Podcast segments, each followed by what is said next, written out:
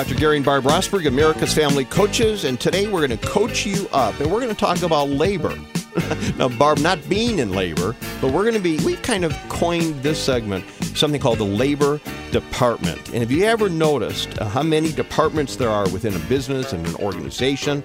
Uh, now, there may be a department of human resources, uh, of operations, of marketing, sales, engineering, communication. But you know what? There's also a Department of Labor. And today we want to talk about the Department of Labor within your home.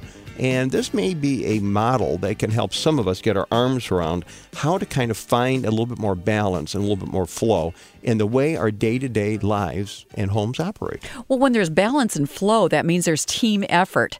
So, Gary, as we begin and we talk about this division of labor of the Department of Labor within your home, I mean, the first question I have is who's in charge? Well, you are, Barb. Well, okay, then we're doing well.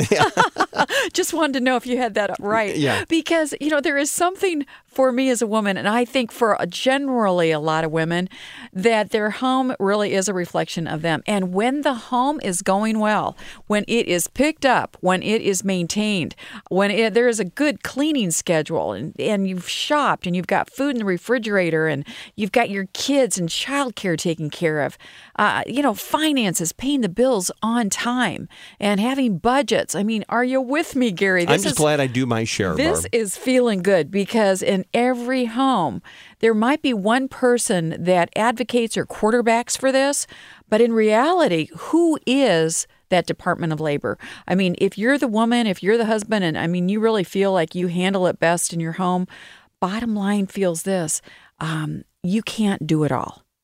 You you care, you love it, it's your home, you you want to take care of it, but you cannot do it all. Mm-hmm. And the best part of growing together in family is having a united team. It's one for all, all for one and one for all, and you're all learning how to take care of your home, take care of responsibilities, and have different tasks. Yeah, yeah. But this is so rich with the legacy of the family that you grew up in because so many men grew up in a family where maybe dad wasn't present and mom literally did it all, or mom and dad were there, um, but mom was working and, and trying to do stuff around the home, and dad uh, did things or didn't do things. And so he brings, the man then brings into his relationship, adult relationship, all that history that's spoken and unspoken, but it's been modeled.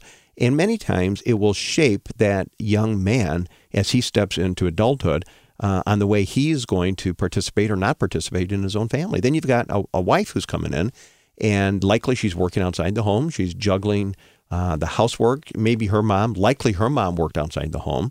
And so you've got all those patterns. And somebody comes into a romantic relationship and they start to fall in love with each other. But then when we set up a household, and uh, and our coaching is you do that within marriage, and you set up that household and you start to delineate, well, how are we going to get the job done here. Uh, the other side of a marriage relationship, and that is, uh, you know, who's going to do the cooking, who's going to do the laundry, who's going to do the shopping, you know, who takes care of the yard, who you know does home maintenance, all of those things. A man can feel parented by his wife if she just kind of takes charge with a heavy hand.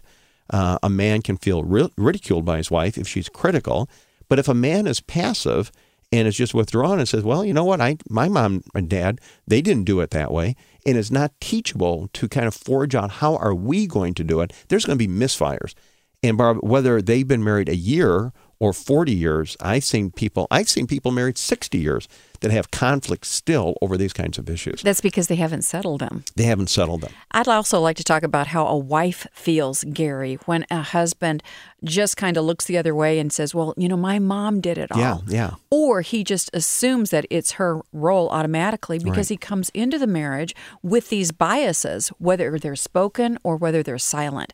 The fact is, if a husband is not helping to shoulder the load, He's going to have a very weary and brittle wife.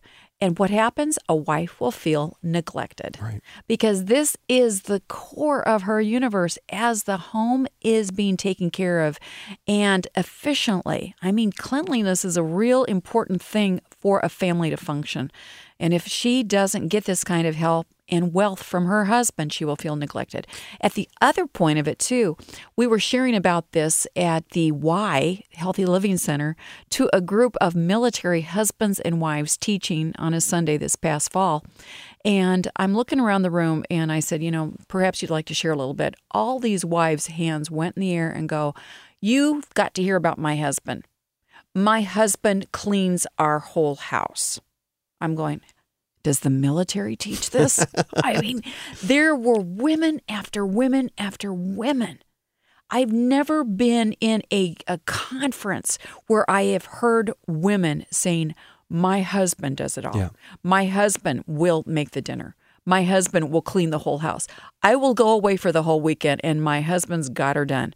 Um, I really want to stand up and respect the military for what they teach men and women alike. And so uh, I've never been in any situation like that before, but Gary, it's one of those times when I just called an audible that when uh, a husband is doing it well, and a wife shares about it, I mean, here I am sharing it with all of our listeners. Well, kudos to those military families, but Barb, that's not typical because you know what? It's all in the power of perception. Now, MSNBC did some surveys and they identified the perception of men and women on household chores. This is really telling.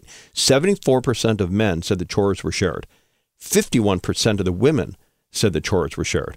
So 26% of men said one person did the housework, 49% of the women said the same thing. In other words, we are looking at the very same households differently. And so we're going to coach in this last few minutes of this coaching up segment and talk about here are some answers. Here are some things that you can do practically to kind of bring a sense of balance into this area of shared responsibility. Balance is called ending the chore wars. Ending the chore wars. It can be a war, as you said. Couples married up to 60 years are still battling it out. Let's end the chore wars. Gary, the first thing, let's have a clear understanding of what needs to be done in the house. And a list is always good. I mean, just uh, sometimes maybe if a woman writes the list down, perhaps a, a, man might feel mothered. I don't know. I love a list, and I think you do too. And anytime we can figure it out, just write it down. It's nice and objective, very clear. Break it down. Here's a, here's another thing. What's your proclivity you love to do? For instance, in our home, I love to do laundry. I love to do it so that the whites don't look pink. You know, I like the whites white. And so if I have that natural, let me do this, get out of my way. And I notice you don't fight me over it, but you're always great telling me put stuff away. Um, it it's good. You know, manifest your great qualities in your home. Let's talk about number two, Gary. Well, talk with your spouse about the items that have to be done uh, and break it down into some time segments. So, what needs to be done daily? What needs to be done weekly? What needs to be done annually or maybe monthly? and begin to share that responsibility. But here's where it gets kind of tricky, Barb, is number three. Um, you've got to figure out how not to make these a list 50 50. Uh, because when we make it 50 50, invariably somebody becomes uh, kind of a, a scorekeeper. And uh, if one person perceives the other person is not doing their 50%, only 49%, then then the tendency is to pull back and say, well, I'm only going to do 49%. And all of a sudden, you've got conflict rearing up. And so, what we want to do is outserve each other. We want to encourage each other. We want to uh, try to help the other person uh, with their lists. Uh, you know, one of the things you teach at conferences worldwide, Barb, is you know what? When husband walks in uh, at four, five, six, seven, eight o'clock at night and takes his wife's list and and tries to minimize it and does some of the things on the list, it shows that he loves her and cares for her. So establish a list, but then only use it for a framework. Outserve one another. Okay, for the you that love football, here we're to we're to talk football just for one moment do a real short comparison that's this your home when it's clean is a touchdown and you are scoring for the winning team when you wake up in the morning you see that dishwasher needs to be emptied out. Don't think her list don't think his list. Just get her done. You empty the dishwasher you put those things in the sink into the dishwasher. You have scored a touchdown for your winning team. You see, it's not about who does what, it's not about being a glory stealer, it's about teamwork at its best. Score that winning touchdown by coaching one another up in your home and just get her done and then high five one another because you've just scored for your team. We are Dr. Gary and Barb Rosberg, America's Family Coaches.